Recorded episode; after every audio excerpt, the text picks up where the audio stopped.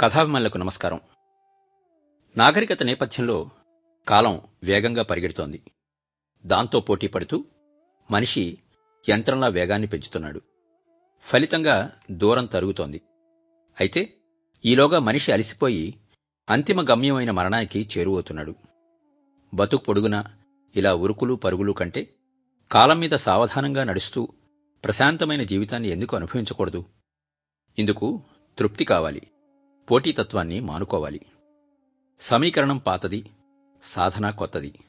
ఇలా సరికొత్త కోణాల నుంచి ఆలోచించి బతుకుదారిని మలుచుకోగలిగితే మానసిక ఒత్తిళ్ళు మటుమాయమవుతాయి. రెండు వేర్వేరు విషయాల్ని చక్కగా సంబోధించిన కథ పాఠకుడికి నిజంగా జీవితంలో ఒక గొప్ప ఫీలింగ్ని కలిగిస్తుంది.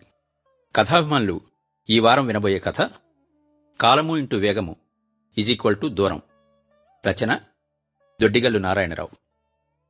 చదువుతున్నది కొప్పర్తి రాంబాబు ఇండియన్ బ్యాంక్ విశాఖపట్నం. ఇల్లు కట్టుకునే వాళ్ళని బెర్నార్షా అంత మాట ఎందుకన్నాడో నాకు అనుభవపూర్వకంగా తెలుస్తోంది.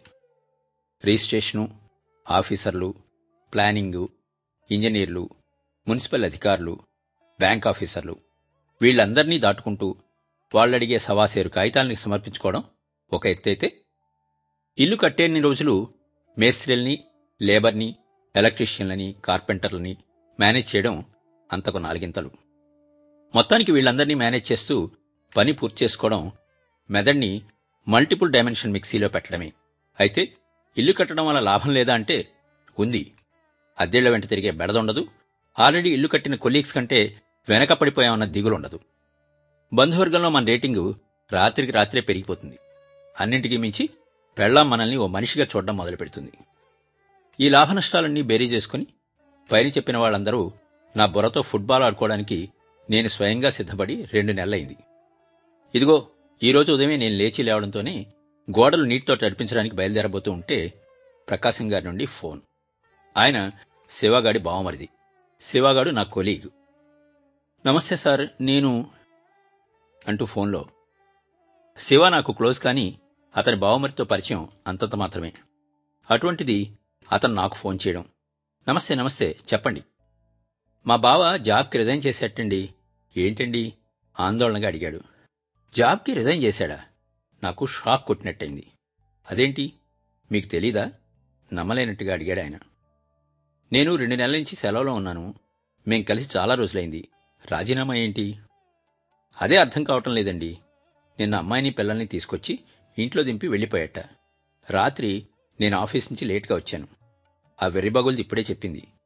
బాధగా అన్నాడు. శివ రాజీనామా ఎందుకు చేశాడో నాకు అర్థం కావడం లేదు. ఇంట్లో ఏమైనా సమస్యలున్నాయా? ఆలోచిస్తూనే అడిగాను. ఏం లేవండి. శివని అడుగుదామంటే ఫోన్ స్విచ్ ఆఫ్ చేశాడు. నాకేం పాలుపోక మీకు చేస్తున్నాను అన్నాడు. సరే నేను ఆఫీస్కి ఫోన్ చేసి కనుక్కుంటాను. మీరు పెట్టేయండి అన్నాను. శివకు చేస్తే స్విచ్ ఆఫ్.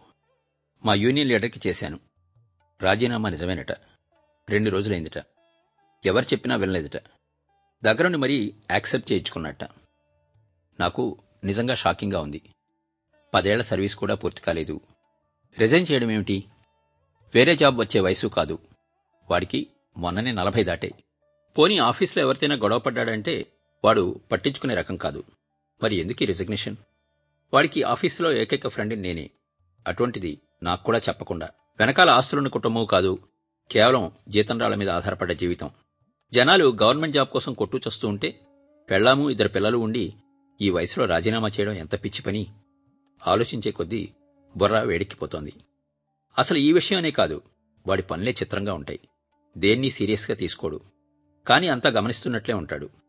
నలుగురు కలిసి సరదాగా మాట్లాడుకుంటే చిరాగ్గా లేచిపోతాడు. ఒక్కోసారి తనకు సంబంధం లేని విషయమైనా సరే మధ్యలో దూరి ఏదో మాట్లాడతాడు అర్థం లేకుండా. ఈ కారణం చేతనే మా ఆఫీసులో వాడంటే ఎవరికీ గిట్టదు. నేనొక్కడనే వాడితో ఫ్రెండ్లీగా ఉంటాను. దానికి కారణం ఈ మధ్య మా ఆవిడికి ఆపరేషన్ జరిగితే వాడు వాళ్ళ ఆవిడ దగ్గరుండి చూసుకున్నారులేండి. అది సంగతి. వాడికి మళ్ళీ ఫోన్ చేశాను.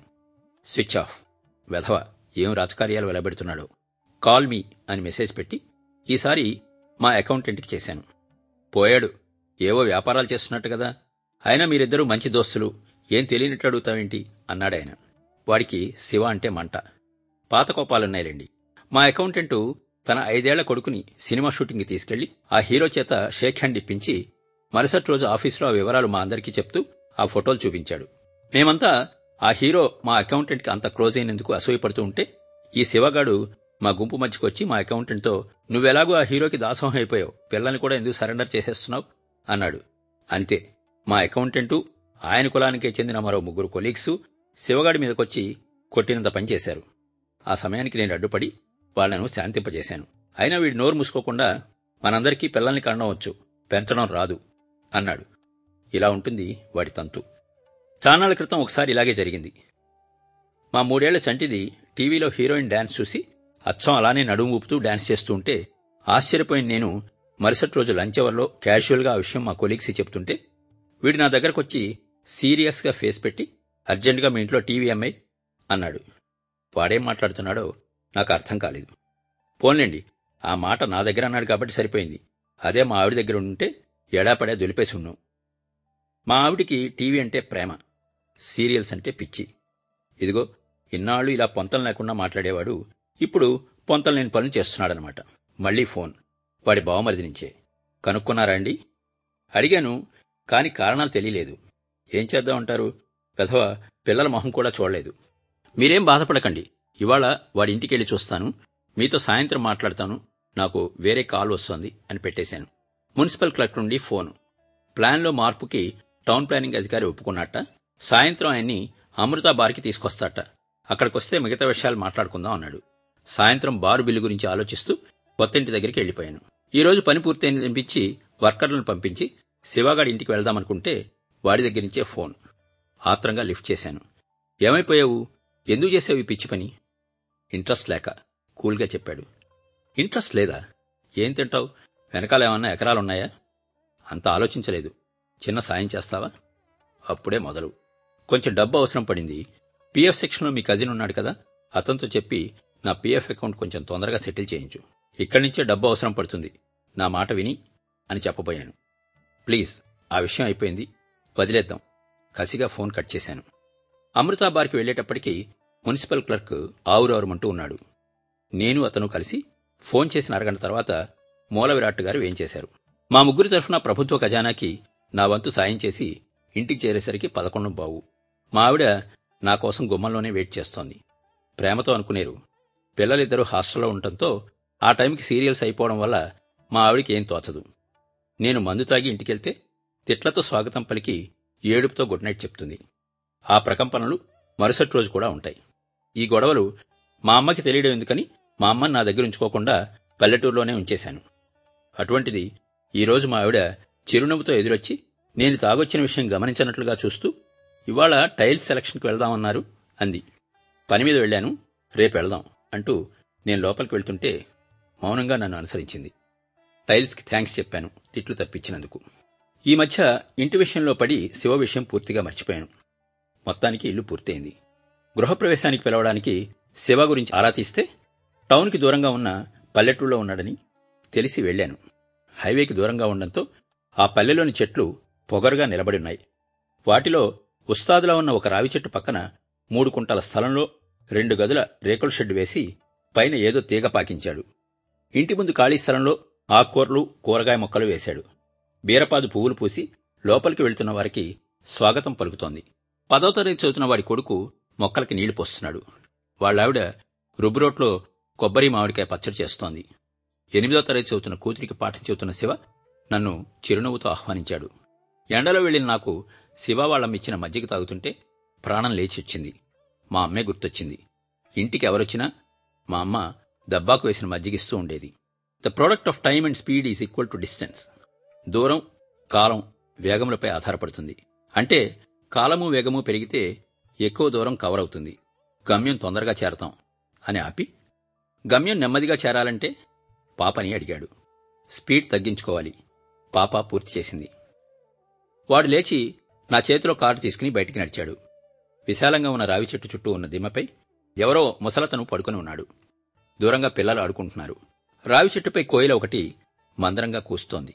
రావి చెట్టు దిమ్మపై కూర్చొని కారు చూస్తున్నవాడిని ఎలా ఉన్నావురా? అంటే తేలిగ్గా భుజాలెగరేశాడు.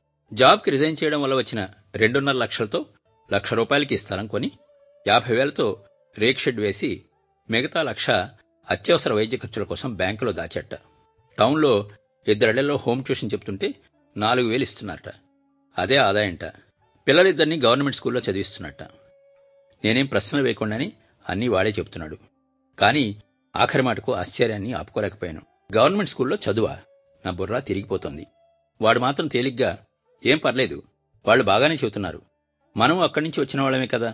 నేను కూడా రోజు ఓ పూట స్కూల్కి వెళ్ళి పిల్లలందరికీ మ్యాథ్స్ ఇంగ్లీషు చెప్తున్నాను అన్నాడు. ఆ రెంట్లో వాడు బీఎడ్. నాలుగు వేలు ఎలా సరిపోతున్నాయో అడుగుదాం అనుకున్నాను. కానీ హోమ్లోనూ వెహికల్లోనూ మిగతా కట్టింగులు పోను నా చేతికొచ్చేది జీతం మూడు వేలే. ఇంకేం మాట్లాడను? నాకెందుకో వాడు చేసిన దానికి పశ్చాత్తాపడితే బాగుండనుంది. కానీ ఆ భావం వాడిలో ఏ కోసైనా లేదు. మరి టైం ఎలా గడుస్తోంది? కసిగా అడిగాను. మామూలుగానే మా అమ్మని కూడా నా దగ్గరికి తీసుకొచ్చుకున్నాను. మా ఆవిడ ఇక్కడ పిల్లలకు ఉచితంగా టైలరింగ్ నేర్పుతోంది. ఓ విధంగా నేను అదృష్టవంతుణ్ణి. మా వాళ్ళు నన్ను అర్థం చేసుకున్నారు. నేను టౌన్లో మాస్టర్ గారి దగ్గర వీణ నేర్చుకుంటున్నాను. అది నా చిన్నప్పటి కోరిక. వీణ నేర్చుకుంటున్నావా? కన్ఫర్మ్ నిజంగానే నీకు పిచ్చెక్కింది. నా భావాలు దాచుకోదలుచుకోలేదు నేను. పట్టిందో వదిలిందో తెలియదు కానీ ఇంతకు ముందు వరకు మనసులో ఏదో ఆందోళన వెలితి గడియారంతో లేవడం కాలంతో పరిగెట్టడం ఊపిరాడేది కాదురా. ఎల్కేజీలో ఉండగానే ఐఐటి ప్లానింగ్ అవయవాలు కూడా ఎదగకుండానే ఎక్స్పోజింగ్ డాన్సులు చదువు పూర్తవకుండానే ఉద్యోగ నియామకాలు ఉద్యోగంలో చేరిన రెండో రోజే హోమ్ లోన్ క్యాలిక్యులేషన్స్. ఇవన్నీ చూస్తుంటే ఊపిరాడేది కాదు. ఎందుకు ఈ స్పీడు? ఎటు వెళ్తున్నాం మనం? చదువుల పేరుతో పిల్లల్ని దూరంగా ఉంచకుండా ఎందుకు ఉండలేకపోతున్నాం? ఆఖరి దశలో కన్నవాళ్ళతో మనం ఎందుకు ఉండలేకపోతున్నాం? నీకు తెలుసా?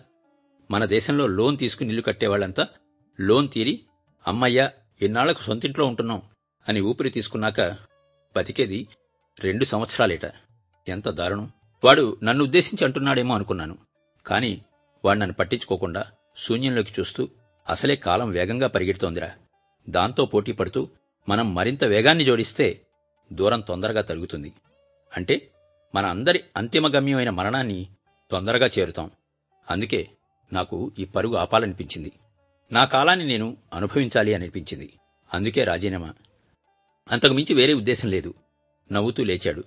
వాడు చెప్పేదేది కాదనలేని పరిస్థితి నాది. అయినా ఆర్థికపరమైన లక్ష్యాలు కూడా ఉండాలి కదరా అన్నాను. నాకున్నాయిరా. నా లక్ష్యం ఇప్పుడు వీణ కొనుక్కోవడం. దానికోసం అప్పుడే రెండు వేలు కూడబెట్టాను. తెలుసా? వాడి కళ్ళల్లో మెరుపు. వాడు చేసింది కరెక్టో కాదో తెలియదు కానీ వాడు చేసిన పనుల్లో ఏ ఒక్కటి నేను చెయ్యలేను ఆఖరికి మా అమ్మ నా దగ్గర పెట్టుకోవడంతో సహా మౌనంగా వెనుదిరిగిన నాకు నా చేతిలో ఇన్విటేషన్లు భారంగా అనిపించాయి.